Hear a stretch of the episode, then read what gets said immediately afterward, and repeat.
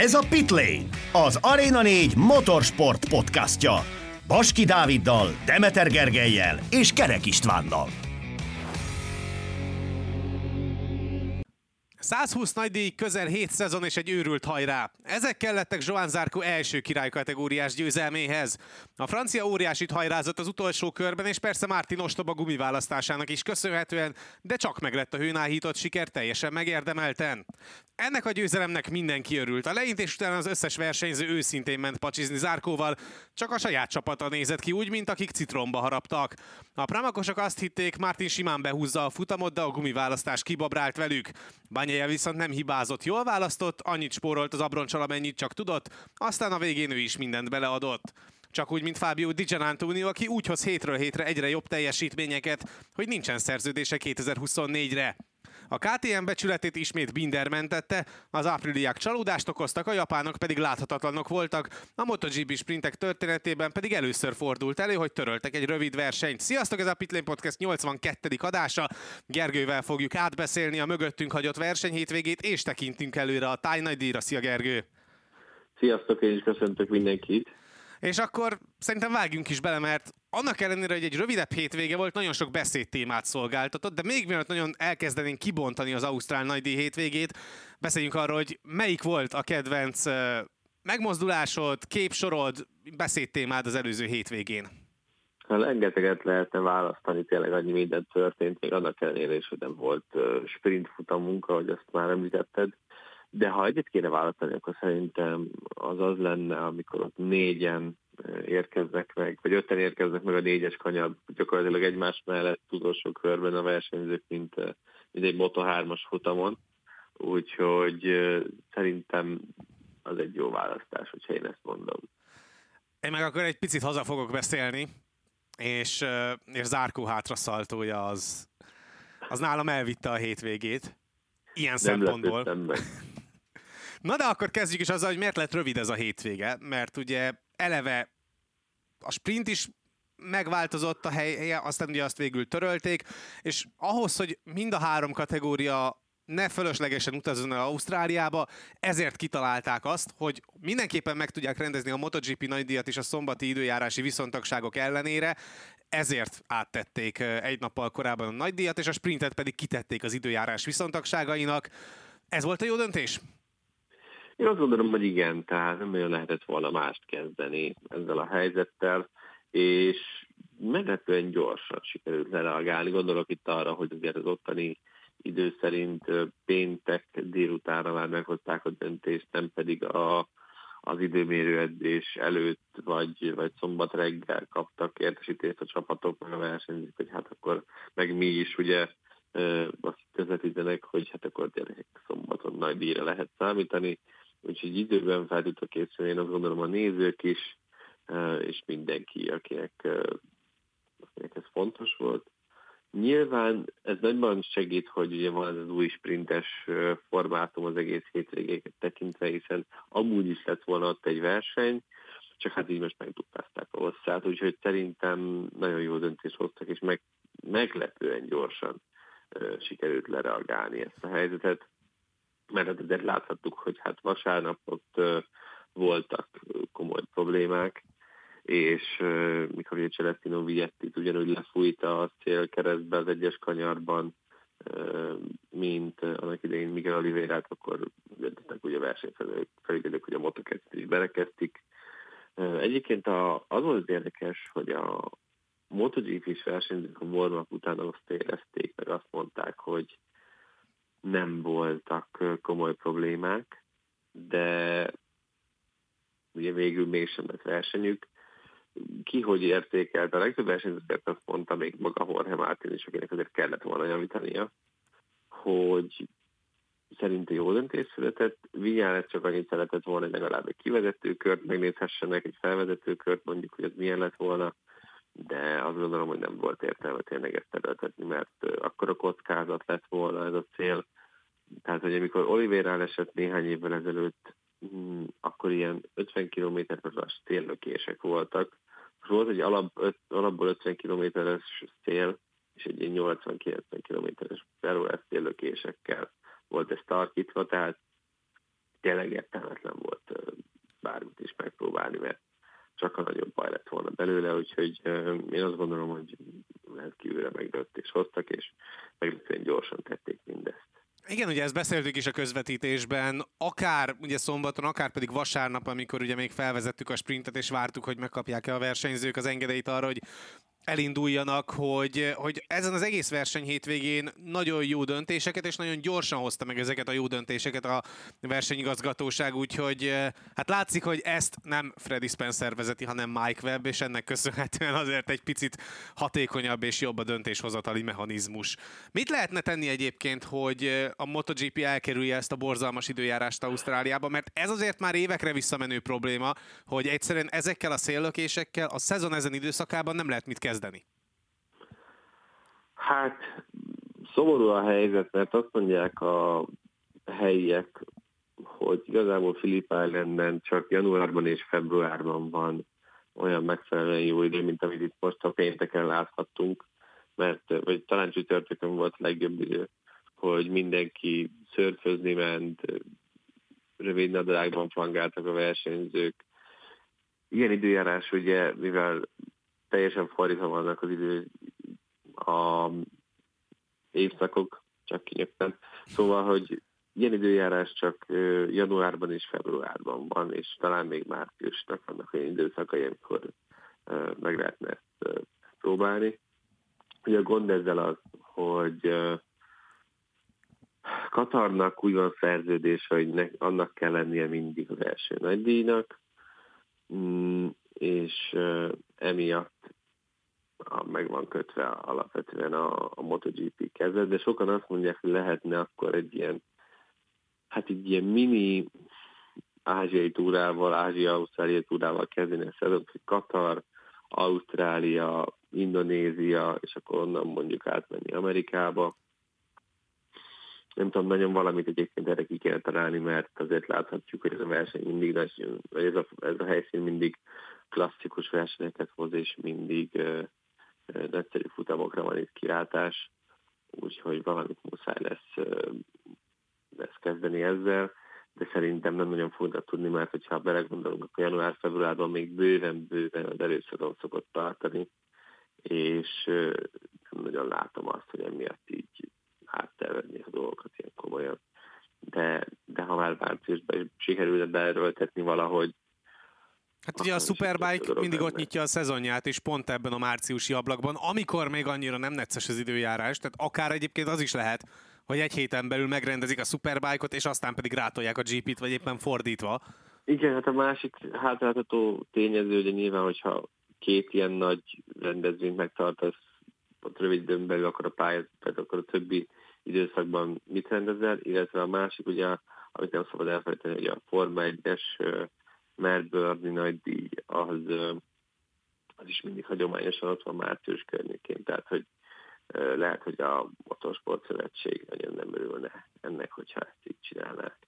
De az kétségtelen, hogy valahogy valami megoldást ki kell találni erre, mert megint esély volt rá, hogy nem látunk klasszikus nagy díjat. Aztán végül láttunk. Zárko már csütörtökön megjósolta, hogy ez lesz, és megcserélik a sprintet, valamint a nagy díjat. A franciának pedig ez be is jött. Mi volt a győzelmének a kulcsa? Hát szerintem az okos gumiválasztás nála is ki kellene emelni, hiszen ő is a kemény közepessel vágott neki ennek a, ennek a futamnak, és jókor volt agresszív, talán ez volt a legfontosabb. Hát ő is kiemelte azt, hogy amikor úgy érezte, hogy most már itt az ideje váltani a tempón, akkor ezt megtette, és végül valamilyen szempontból szinte szerencsésen is jött neki az, hogy az utolsó körre volt még levadászni való versenyző előtte, mert így folyamatosan tudott koncentrálni, és egy pillanatig sem vesztette el a fókuszt, nem úgy, mint korábban, amikor ugyanígy vezetett már az első helyen futamokat, például néhány évvel ezelőtt Silverstone-ban, ott is az első helyre dobta el sok körül a vége előtt. Most ilyen esélye volt, mert ahogy megelőttem átjönni, gyakorlatilag vége is lett a futamnak, és hát tökéletesen időzített ilyen szempontból, nem tétoválott, nem, nem gondolkozott azon, hogy jaj, hát talán Martin nem kéne megelőzni, mert hogy megy a bajnoki címért, mert uh, látta szerintem ő is, hogy hát ennek így nem sok esélye lenne, hogyha megpróbálná Mártin bármilyen módon védeni, annyira beszakadt Mártin tempója, úgyhogy hát most minden tökéletesen jött ki a franciának, ami általában az ő esetében ritka. Igen, ugye mi is a közvetítés alatt beszéltük Petivel és Robival, hogy, hogy miért nem támad Zárko, amikor látszódott az, hogy egyébként jobb tempója van, mint Bányájának, de nem, ő folyamatosan kivárt, és tényleg az utolsó néhány körben kezdte el a hajrát, és nem nagyon foglalkozott azzal, hogy esetleg még Bányájá és Dijon Antonio között van egy, egy másodpercnyi szakadék, mert tudta valószínűleg, hogy a, a verseny végére, hogyha ez a tendencia folytatódik ezzel a, ezekkel a köridőkkel, amiket éppen futott még Bányája mögött is, azzal simán fel fog tudni érni a top 3 számra, és aztán pedig ugye itt, itt Mártinnak a, a beszakadása is kellett ahhoz egyébként végül, hogy Zárkó végre bemutathasson egy hátraszaltót a király kategóriában is, ami hát kicsit rozsdás volt, kicsit segítséggel ment ugye az, hogy nem talajról csinálta, de, de végül csak láttuk. Hát mindig ugye így szokta, hogy így hátrafele leúlik valamiről, viszont nem esett legalább pofára. Tehát az egy pozitívum, és ezt emelte ki, hogy talpra érkezett. Nem volt az igazi, nem a legtöbb volt karrier során, de hát hét év után mit várunk tőle. Igen, ő is azért vélhetően arra számított, hogy majd még 20 évesen összejön neki ez a hátraszaltós történet, és akkor egészen más lett volna maga a mozgás is, amivel bemutatja.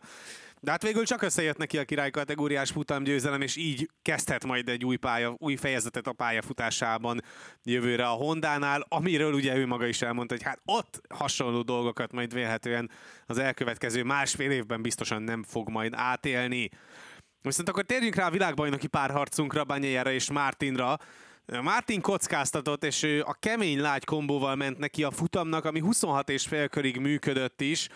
Um, nagyon érdekes volt egyébként az, hogy, hogy miért döntött végül így Martin, annak ellenére, hogy ő maga is többször elismételte a hétvége során, hogy mind a hátsó közepessel, mind a hátsó lágyjal nagyon jó tempója volt. Hogyha ennyire jó a tempója mind a két keveréken, akkor miért nem a biztosat választja egy versenyző egy olyan pályán, ami köztudottan nagyon nyírja az abroncsokat, mert nagyon-nagyon kevés olyan szakasz van, amikor nem, ne döntenék el valamelyik irányba a motort a versenyzők.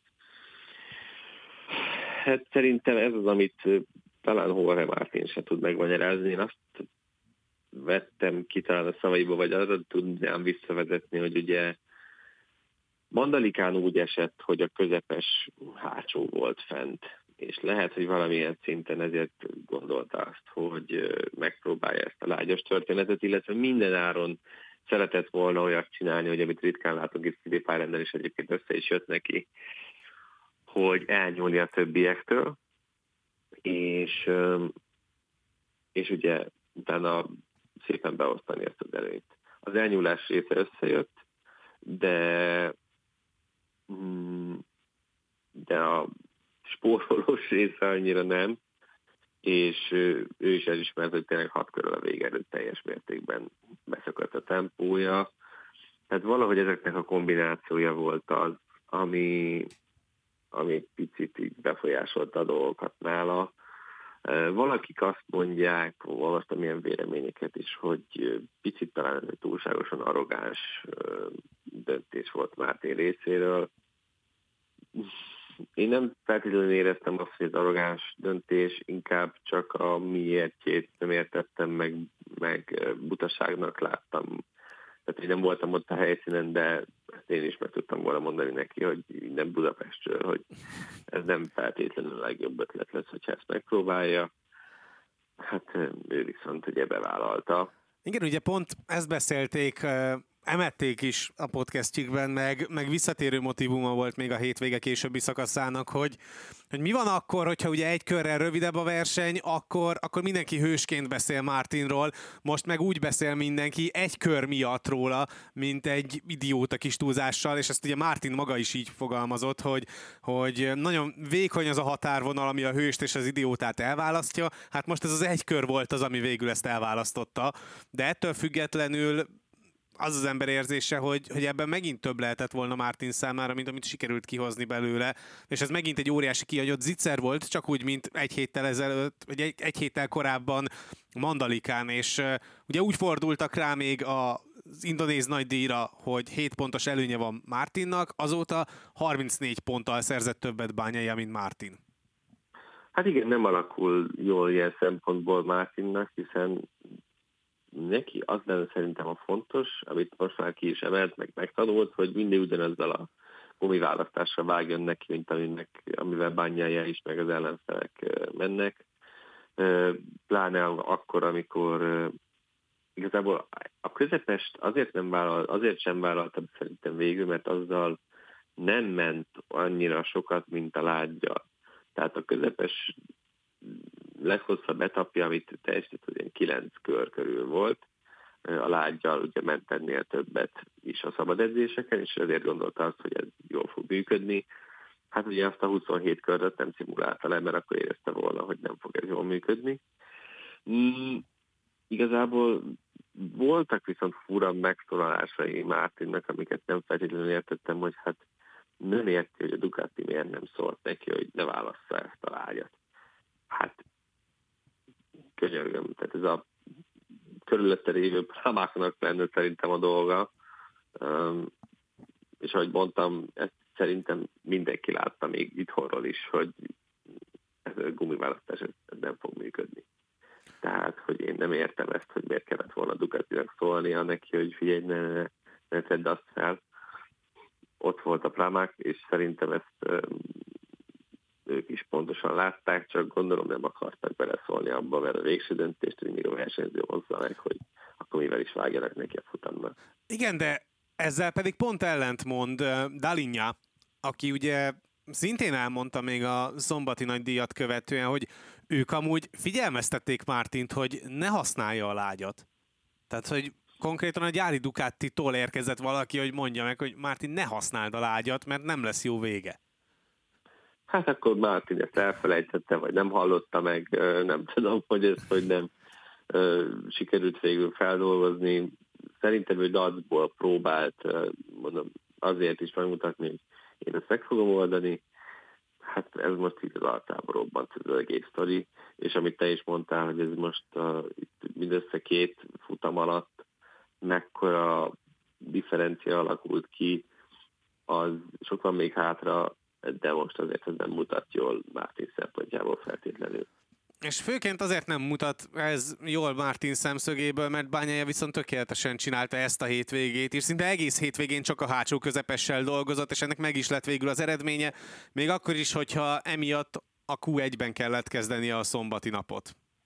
Hát igen, én utólag nem bánta már, azért kíváncsi lettem volna, hogyha nem sikerül tovább jutni a Q1-ből, akkor milyen szájízzel nyilatkozik de úgy volt vele, hogy ha rossz a rajtpozíciója, akkor is fel tud majd zárkozni, mert láthattuk, hogy itt Filip Islander minek képes, ugye újon évében a 13. helyről jött előre negyediknek, és csak tizedeken múlt, hogy nem harmadik helyet szerzett, tehát ezt a helyzet egyébként is kedveli, szereti, úgyhogy minden áron ezt akarta próbálni, hogy ez a hátsó közepes ez, ez működjön, és ez működik is. Tehát ugye ezt elmondta többször is, hogy ő nem feltétlenül szeret a lágyjal menni, mert hogy túl agresszív a motor, és nem tudja úgy kezelni, olyan finoman terelgetni, mint ahogy ő ezt szereti, és meg lett ennek az eredmény ennek a kemény, közepes választásnak. Úgyhogy ismételten csak jó döntést hozott, nem csak ő, hanem a körülötte lévő csapat is. És ez az talán, amiben, amiben bányája mindenképpen előrébb tart már csak azért is, mert nyilván a gyári csapatban van, és ott többen foglalkoznak vele, és ezért mondják még mindig nagyon sokan azt, hogy szatellit továbbra sem lehet világbajnoki címet nyerni. Illetve azt mennyire látott különbségnek a két versenyző között, hogy Banyaja azért sokkal inkább hallgat a mérnökeire, mint ahogyan Martin. Mert ugye most például pont ez volt a probléma ezen a hétvégén, hogy Martin Dazból ment a saját feje után, Banyaja pedig azért talán fogékonyabb ezekre a külső visszajelzésekre, és nem megy annyira ösztönből, mint ahogyan teszi azt Martin. Banyaja esetében kicsit már néha túlzásnak is érzem azt, hogy a rossz péntekek után mindig ezt mondja, hogy hát majd a mérnök gárdán megoldja, meg a csapat majd megoldja. Tehát, hogy ő tényleg annyira bízik az ő kis csapatában, hogy meg a kis mérnöki gárdájában, ugye Dalinjáékkal, hogy talán ezt már néha túlzásba is viszi, én azt gondolom. de nyilván amikor látja, hogy milyen előlépéseket tudnak tenni péntekről szombatra, meg szombatról vasárnap és adott esetben, akkor nincs nagyon, tehát akkor én is bíznék mindenkiben. Mártinnak pedig szerintem ez volt az az utolsó pofon, amikor tényleg rájött, hogy ha még akar itt világbajnoki címet szerezni, akkor muszáj lesz hallgatnia a többi emberre is, nem csak a saját megérzéseire, és azt is be kell látnia, hogy tényleg ugyanazzal a választással érdemes neki. Ha van rá esélye, és tudja, hogy ki mivel megy, már pedig tudja, akkor nem szabad itt cserélgetni, mert annak csak rossz vége lesz, hogyha ő kockáztat. Igen, és összességében azért itt most már elkezdődött az előző verseny hétvégéken is az oda-oda mondogatás, de most ez megint egy olyan szituáció volt, ami után Banyé nem bírta megállni azt, hogy ne szóljon oda finoman például a sajtótájékoztatón, hogy hát igen, ezért érdemes a közepes hátsót választani, és nem a lágyat. Mert hogy ez benne van, Ezek, tehát szerintem ebben nincsen igen, semmi extra. Szerintem Ennyi bele kell, hogy férjen. Tehát főleg akkor, amikor, amikor persze Martin és Bányája között is megvan a, a régi kapocs, hogy együtt mentek korábban, csapattársak is voltak, jóban vannak, ugye mind a ketten elmondják egyébként, hogy, hogy nyilván nem gyűlölik egymást, de azért mégsem olyan a kapocs, mint a VR46-os versenyzőkkel, de ettől függetlenül itt azért jó az, hogy itt talán egy picit kibontakozik az, hogy, hogy, hogy nem ilyen családidéjas légkörű versenyzők fognak majd egymásnak feszülni adott esetben itt a VB harcban, hanem lehet, hogy tényleg ki fog bontakozni. Ha nem is olyan drámaian egy VB versenyfutás, mint annó Rossi és Lorenzo esetében, de én egyébként látom annak a, a valószínűségét, és látom azt a gyújtópontot, ahol, ahol ez bizony egy komoly rivalizálássá is alakulhat, nem feltétlen csak ilyen kis jópofi versenyzésbe. Igen is, meg nem is. Nyilván előbb-utóbb ki fogja hozni a versenyzőkből az egész helyzetet, az, ezt a hozzáállást. Viszont Bányája olyan szempontból mindig okos, hogy ő csak akkor szólogat be, vagy akkor vág vissza, vagy vannak ilyen rejtett üzenetei, amikor azért van egy jó eredmény is hozzá. Tehát, hogyha ő azért nem fog mondjuk valamelyik hátralévő hétvégén jó helyen végezni, akkor biztos vagyok benne, hogy az a szorogatást abba fogja hagyni. De igen, benne van, hogy ez egy nagyon-nagyon jó kis csata lehet. Bár most ez a 27 pont, meg a, meg az irány, amivel tartunk, ez most elég, eléggé soknak tűnik, én azt gondolom. Igen, és nekem az a problémám ezzel az egésszel, hogy ez a 27 pont előny, ez alapvetően nem sok. Tehát, hogyha megnézzük azt, hogy mennyi pontot lehet még szerezni, azt hiszem 148-at, ha jól emlékszem. Tehát, hogy hát 5 ahol... 37. Igen. Az... az Igen. Ugye, jól számolok? 150, 180, 5 akkor nem? Várjál, számoljuk ki szerintem ezt most, mert ugye elmették is írtak valamit. 5 37. Hát nem, 4 nem, 4 37. 4 37, és, akkor, és akkor kijön szerintem a 148. Igen, igen, Jó. igen, igen, igen. 4 x 37 az, amit Jó, még lehet igen, szerezni. Még Philip Island előtt vagyok fejben. Tehát, hogy alapvetően... Rövid verseny hétvége volt, meg se történt. Igen.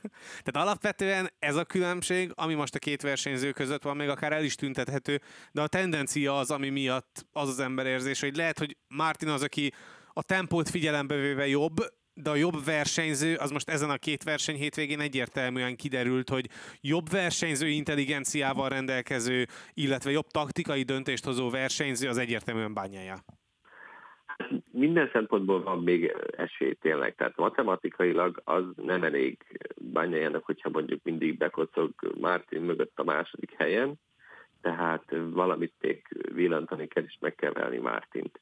Um, igazából azt láthattuk, hogy tavaly tájföldön azért bányája erős volt, mm, Malajziában azért Martin már nagyon elment, mikor ott bukott az érről, Valencia egyértelműen szerintem ilyen forma-forma lehet. Katar az, ami a legnagyobb kérdőjel szerintem, mert ugye ott mindig a szezon elején voltunk eddig, és nem tudtuk, hogy milyen erőviszonyokkal vághatunk neki. Most viszont azért már vannak egyértelműen kialakult erőviszonyok, amikkel számolhatunk, és hát meglátjuk, hogy ez Katarban is majd tartódik-e, vagy sem. De abban egyetértek veled, igen, hogy most úgy, úgy tűnik, hogy azért bányája összekapta magát, és ő is arra számít, hogy mind Tájföldön, mind Malajziában azért jó hétvégét fog tudni összerakni.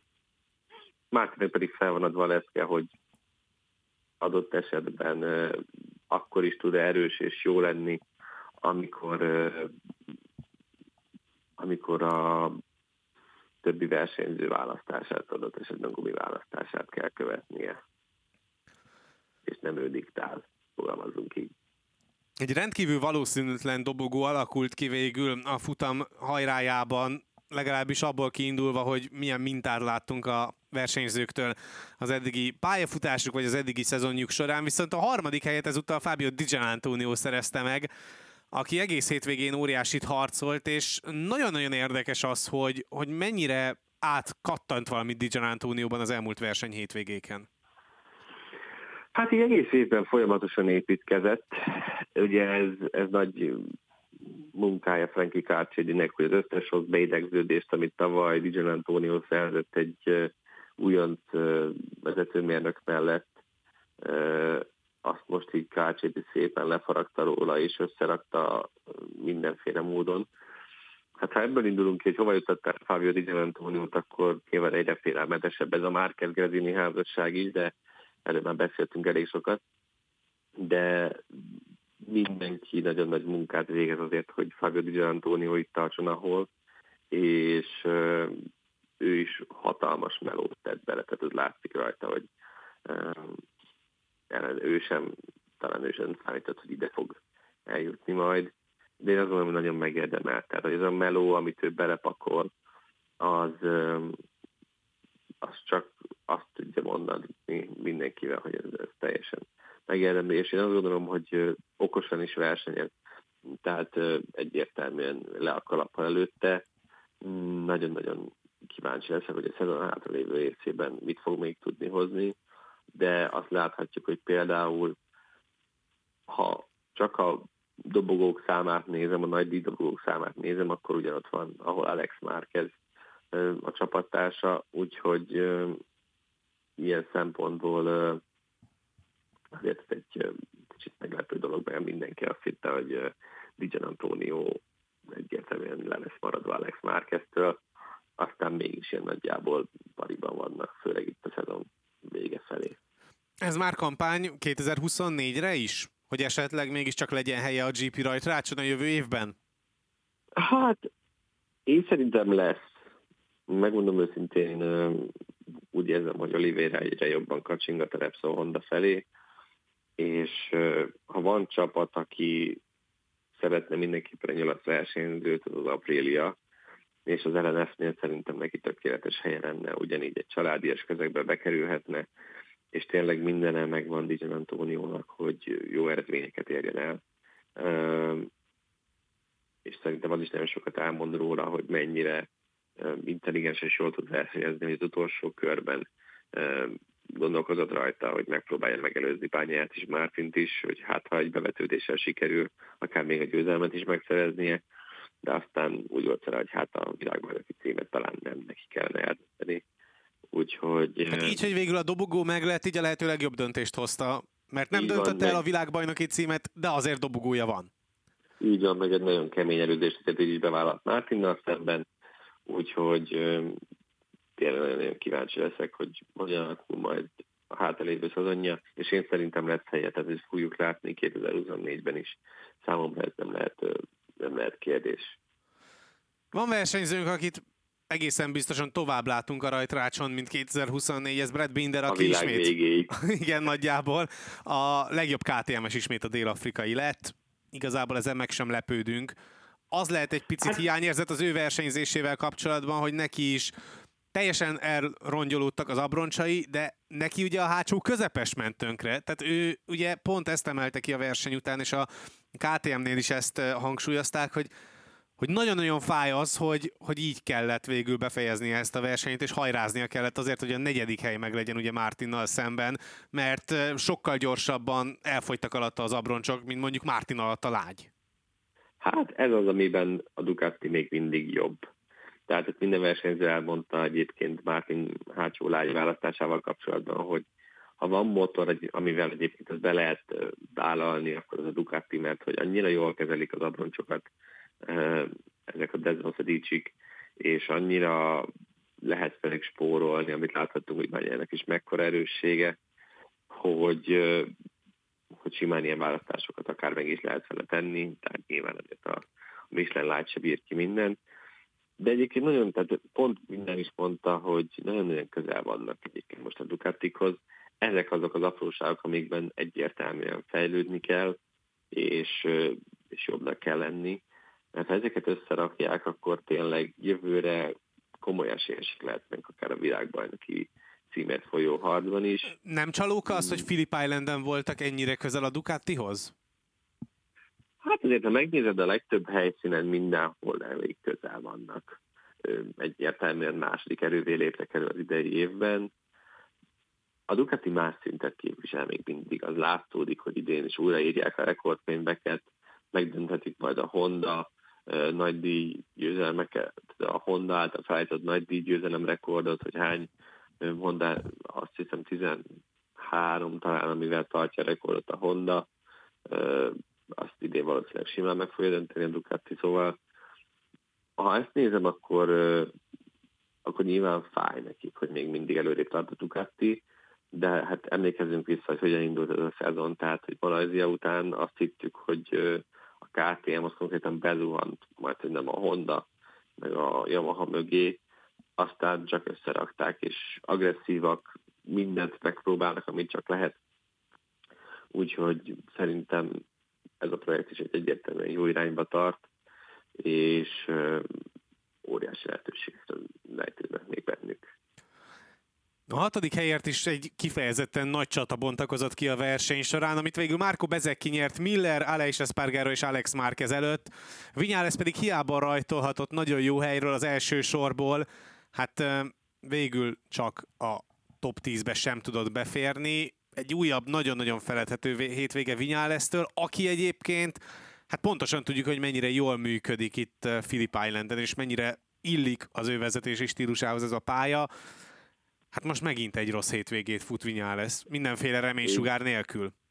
Én minden ilyen Maverick Vinyales hétvége után megfogadom, hogy leveszem róla a kezemet, aztán mégiscsak valahogy beimádkozza magát a fantasy csapatomba, meg ilyen titkos favoritként kezelem, aztán tényleg ez az első kanyarig tart általában, mert olyan sajtokat hoz össze, meg olyan első köröket, hogy ez konkrétan a vállalhatatlan szint. Ugye ő volt például vasárnap az, aki megérte a formatot mm, a, a nehéz körülmények ellenére, és azért előltette volna ő is nyilván, hogy legalább egy felvezetőkört teljesítsenek, de hát nem lett volna rá szerintem esélye, hogy hogy komoly eredményekért harcoljon. Nem tudom, mi történik Maverick Vinyáresznél, és szerintem sokszor ő sem, és ez a nagyobb baj. És lehet, hogy ő is azért gondolkozik azon, hogy lehet jobban jár, hogyha tényleg elmegy inkább. Nem tudom, ez a, hogyha van most versenyző, aki inkább távolodik ettől a Repsol Honda az szerintem pont ő. De lehet, hogy ezek a hétvégék ráébresztik arra, hogy jobban járna, ha elmenne inkább nagy pénzt keresni, mert valahogy... Mert eredmények így minden... se úgy se jönnek. Igen, tehát amikor minden úgy tűnik, hogy tökéletesen alakul, meg jól jön ki a, a lépés, akkor hirtelen jön egy, egy olyan pofon, amit egy, mint hogy egy profi boxoló osztanak, és abban egyszerűen nem tud felállni. A gond csak az, hogy ezeket a pofonokat általában ő adja saját magának nem tudom, nem tudom. Ezeket viszont meg kell dicsérni, mert azért még mindig nem százszázalékos, azért csak megnyerte ezt a csatát, amivel egyébként nagyon sokat nyilván nem láthattunk annak köszönhetően, hogy azért abból is elég, elég szorosan ment ott, de a, csak az onboard kamerákat láthatjuk ott kicsibe legtöbbször, azért ott voltak szép húzások mindenki részéről, úgyhogy az is egy nagy, nagy csata volt. Neki pedig tényleg minden dicséretet megérdemel, én azt gondolom. Igen, és akkor beszéljünk azokról a gyártókról, amelyek viszont mindent érdemelnek, csak dicséretet nem. Quartararo csak a 14 lett egy olyan pályán, ahol a Yamaha eddig mindig remekül működött, és hát megint jött egy, finoman szólva, hát szerintem már odaszúrásnak nem is nevezhető, nem inkább fenyegetés a csapat irányába, hogy hát lassan 14 téli szünet sem lesz elég arra, hogy utolérjék a riválisokat, akkora lemaradása jelenleg a Yamahának ezzel a blokkal. Igen, hát megkérdezték tőle, hogy mit vár a téli szünet alatt, mekkora előlépés lehet, számít -e rá, hogy javulni fognak, és akkor erre mondta azt, hogy hát szerint az így folytatódik, akkor lassan 14 off sem lesz arra elég, hogy bármit is kezdjenek. Quartararo is lassan, pont a, most, hogy elkezdtük a felvételt, a rész dobott két cikket, amiben azt taglalják, hogy ezért Quartararo is kezd eljutni erre a márkezes mélypontra, ami szerintem tökre érthető, tehát hogy neki is egyértelműen megvan a keze kötve, bár mondjuk olyan szempontból ő is egy picit belekormányozta saját magát ebbe a helyzetbe, hogy Két évre írt alá a Hondához. Két vagy Yamahához. A két évre írt alá az egy dolog, de hogy ugye Crutchlóra sem hallgattak, mikor mondta, hogy ezt a blokkot ezt felejtsék el, próbálkozzanak inkább mással, tehát itt is azt érzem, hogy néha nem a megfelelő emberekre hallgat, hanem inkább csak a saját ösztöneit követi, de mondom, érthető teljesen, mert amiket megígértek neki, azokat nyilván nem hozták el már évek óta, és biztos vagyok benne, hogy ő már most kopogtat minden egyes ajtón, ami, ami még zárva is van ugye 2024-re, de már 25-re szerintem ő egyértelműen szervezkedik, hogy valaki csak mentse ki ebből a helyzetből. Láthattunk ugye a Yamahánál nagy szakításokat, ugye például Vigyán lesz volt az, akivel legutóbb így még szezon közben jött az elvárás, elválás, tehát meglátjuk, hogy hogyan Szerintem akkora kenyértörés egyébként nem lesz a felek között, mint ami volt Vinyales és a Yamaha között, tehát szerintem annyira hát, nem fog elmérgesedni a viszony. Nem tudom, nem tudom, mert nem lehet ezt így kijelenteni. Hát annyira ki van minden hétvégén, hogy amikor majd megint tehát végigcsinál egy ilyen off amiben megint látja, hogy semmi előrelépés nincs. Igazából tényleg kíváncsi leszek, hogyha kiderül, hogy Oliveira valóban ott hagyja az apríliát, az LNF-et, akkor megpróbál-e tényleg Quartararo is mondjuk adott esetben egy váltást összehozni, vagy, vagy intézni. Nagyon a szezon végén vagyunk, de nem lepne meg, hogyha próbálkozna már akár a következő évre is mm, szerződést találni magának máshol, pláne hogyha megkapja az első terveket, hogy mik érkeznek majd Valenciára. Meglátjuk, érdekes lenne, és ugye sem zárnám ki, hogy ugye mivel minden a négy apríliás versenyzőnek most is apríliás szerződése van, tehát akár Quartararo-t be is lehetne mozgatni a gyári csapatba adott esetben. Nyilván a legjobb forgatókönyv Quartararo számára az lenne, hogyha mindenképpen váltani szeretne, hogyha mondjuk valóban már és Espargaro is nézerődne.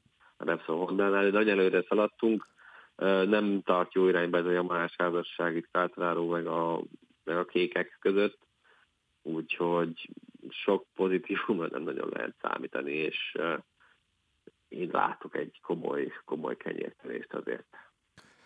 Mark Márquez is kockáztatott, csak ugyan, ahogyan Jorge Martin is a hátsó lágykeverékkel, de ő is benézte, és éppen hogy pontot tudott szerezni, és így nagyjából ezzel a Repsol Honda hétvégét ki is veséztük, mert ennél több nem nagyon volt benne. Sokkal inkább érdekes az, hogy mi zajlik a csapat házatáján.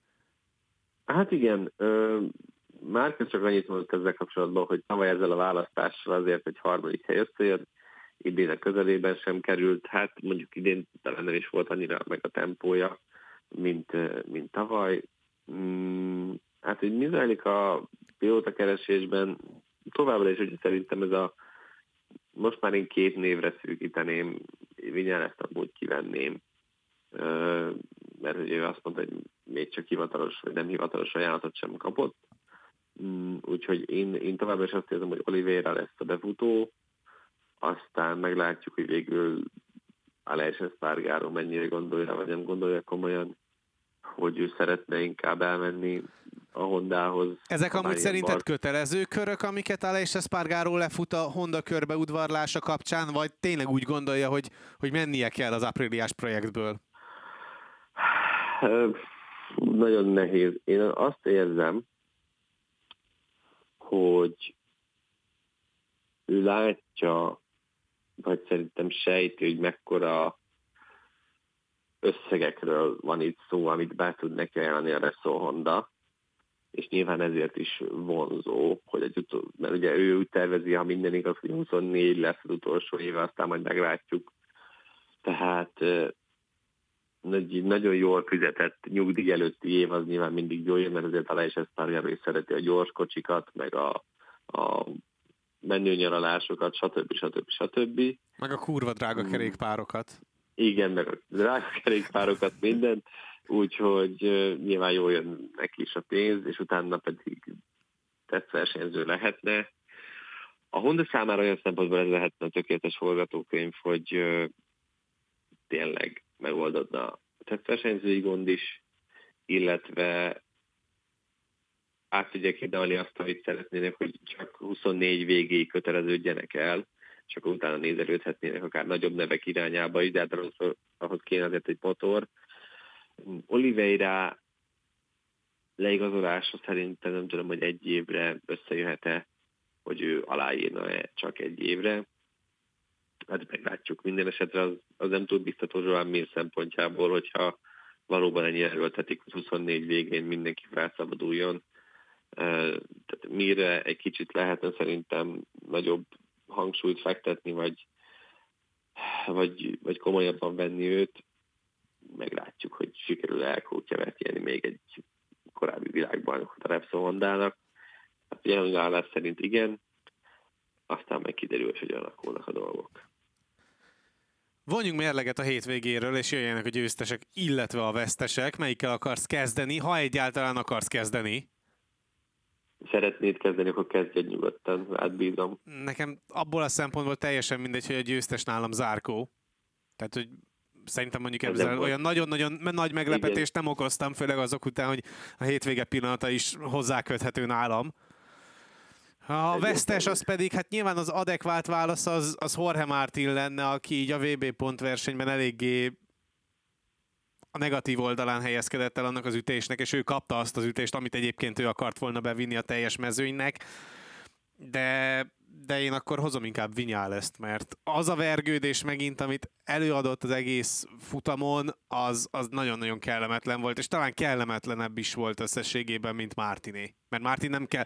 Martin nem volt kínos, Martin egyszerűen csak ráfaragott arra, hogy 27 körös volt a verseny. Igen. Ö, ha győztes kéne mondani, akkor így Antonio mondanám igazából, mert tényleg egyértelműen abban az irányba tartunk, hogy 24-re is megmaradhat a helye a rajtrácson, hogy ezt így folytatja tovább. Vesztesnek pedig a mezőnyt és, és saját magunkat érzem valamilyen szinten, mert azért egy Philip is sprintre nagyon-nagyon kíváncsi lettem volna, hogy az hogy nézett volna ki. Őrült nagy harca lett volna, abban biztos vagyok de hát valamit, amíg nem kezdünk ezzel az időjárással, addig ez, ez sajnos ez bármelyik ilyen Ausztrál hétvégén benne van, hogy egy-egy törlés bekövetkezik majd. Fantazi? Hú, meg se jutottam most így hirtelen. Arra emlékszem, hogy Bányája és Binder volt nálam, azt hiszem a két aranyversenyző, Miller és Vinyales volt két ezüst valamennyit előre léptem, ilyen egy-két helyen, 37 vagy valahol így vagyok. Én Bányai Mártinnal mentem a, az arany fokozatban, Vinyales Miller volt a, az ezüst versenyzőm, és az Aprilia volt a csapatom. Maradtam ugyanott, ahol voltam a 27. helyen, és a másik ilyen összegző rovatunkat nem vesszük elő, mert hogy a jegyző úr távol van igazoltan, Úgyhogy... Nem aj... emlékszem, hogy miket tippeltünk, de majd meg következő hétvégén majd... Majd meg, megvonjuk a mérleget utólag is Igen. a hétvégi tippelésünkről, viszont akkor kanyarodjunk rá az előttünk álló tájnagy díjra, ami ugye ennek az utolsó nagy hajrának a felezőpontjához fog majd érkezni, hiszen a tájnagy díj után lesz egy hét szünete a versenyzőknek, amire szerintem már nagyon-nagyon sokan várnak mert azért ez egy rendkívül feszített menetrend volt, és hát előzetesen úgy tűnik, hogy ez a verseny hétvége is igen komoly igénybevételnek teszi majd ki a versenyzőket, mert egyáltalán nem lesz egy könnyű hétvége Burirámban, azon a helyszínen, ahol tavaly Banyaja óriási lépést tett ugye a világbajnoki cím felé azzal, hogy egy esős futamon végül a harmadik helyet tudta megszerezni. Martin viszont tavaly nem ment itt jól, csak a kilencedik lett, és ami Martin számára rossz hír, hogy az időjárás az rendkívül necces lesz a hétvégén. Igen, hát ugye itt volt ez a pontja tavaly a világbajnokságnak, ahol hirtelen elfogyott Quartararo, ugye teljesen második, vagy második két pontra közelítette meg Francesco Bagnaia.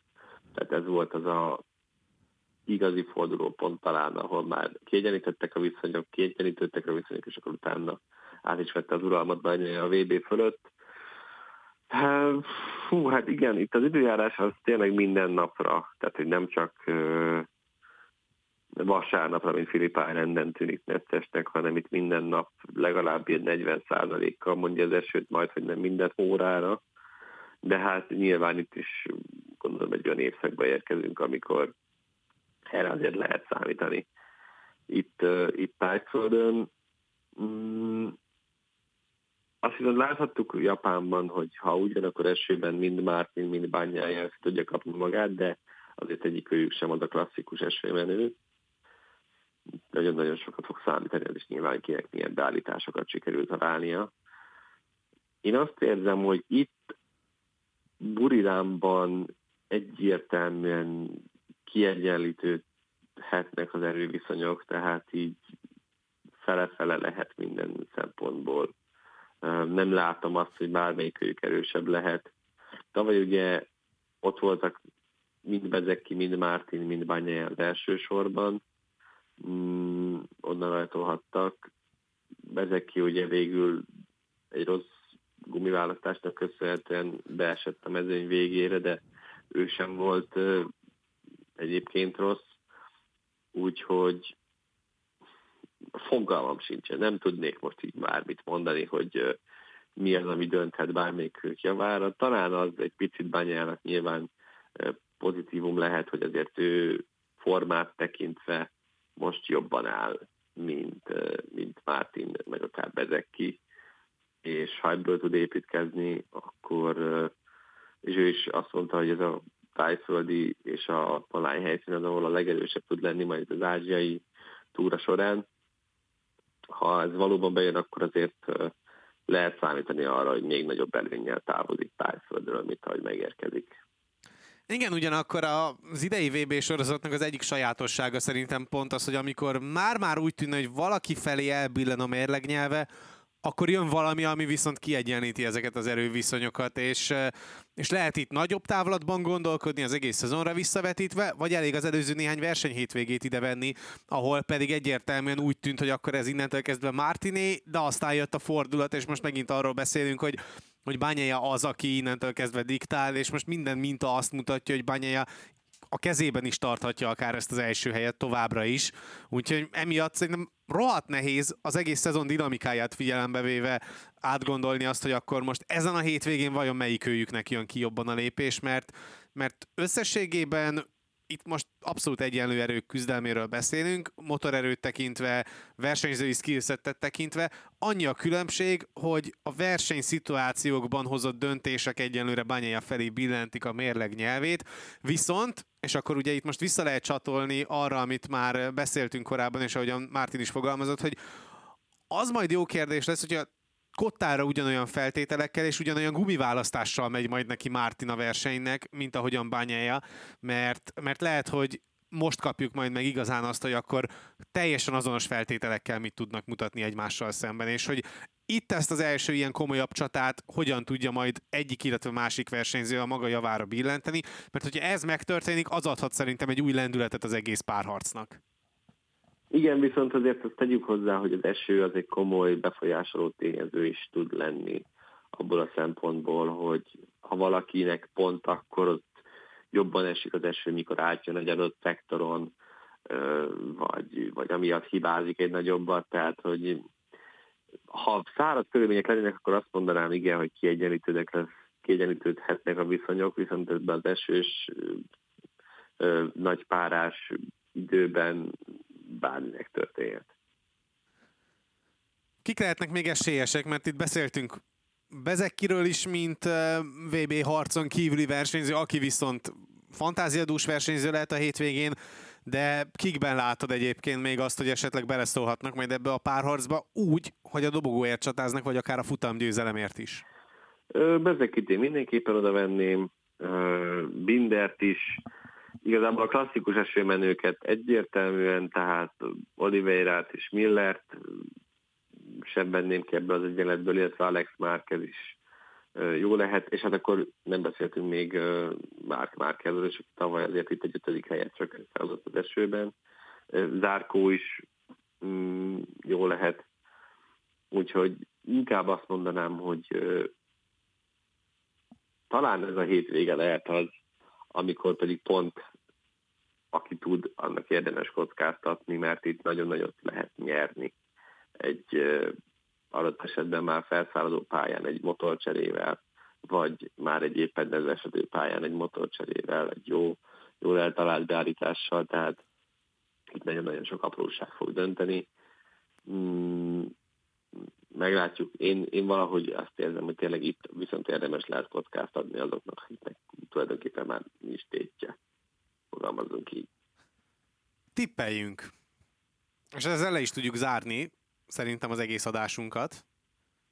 Ugye Igen, Dávid küldött tippet a top 3-mal kapcsolatban, de megmondom őszintén, hogy hirtelen nincsen előttem.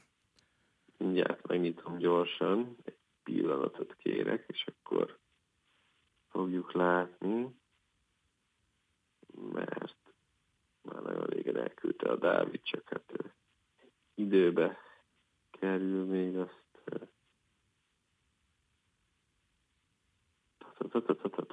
Na, hova küldte? Megvan. De jó, hogy megtaláltad? Aha. Na, akkor halljuk. A nagy díjra ő Banyaja sikert jósol, Zárkó Igen. és Miller előtt. Igen, tehát felültünk az Zárkó vonatra. Igen, Igen, a sprinten pedig Martin Banyaja Marini. Hát igen. Egyébként nem tűnik rossznak.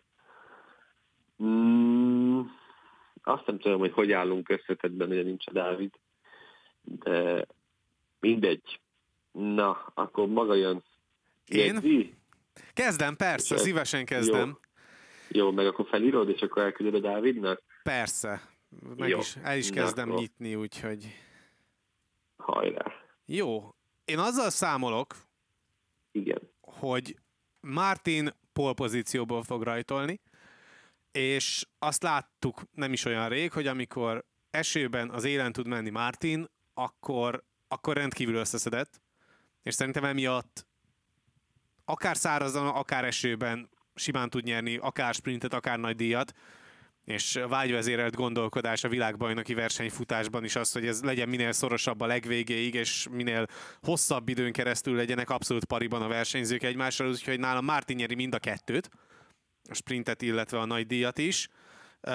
A nagy díjon ott lesz Banyaja a második helyen, és Miller lesz a harmadik, viszont a sprinten szerintem Binder lesz a második, és Banyaja pedig elmegy a harmadik helyre. Hú, van itt minden. Jó. Ö, én szerintem nekem kockáztattam kemény, nagyon le vagyok maradva. Nekem van egy olyan érzésem. Hmm. Uh-huh. Jó, sprint. Kezdjük a sprinttel. Miller megnyeri. Hmm. Binder a második. Jó. Ez úgy tetszene Bánya, nagyon. Bányája három. Az már kevésbé, de igen.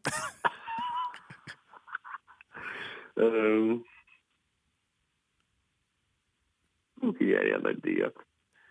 Hagyj üzletbe indul, legyen az Árkó megnyeri a nagy díjat. De ugye ő is azt mondta, hogy lekerült róla egy teher.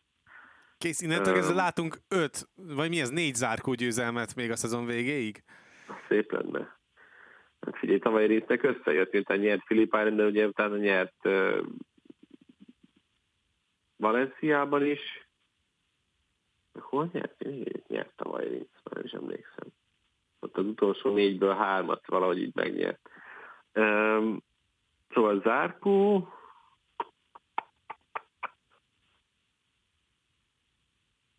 legyen második a Mártin, és bányája három. Ez egy olyan tipp, ami soha büdös életben nem fog összejönni, de próbáljuk meg. Kit tartasz belőle a leggyengébbnek, hogy ki miatt fog elmenni a tippsorod?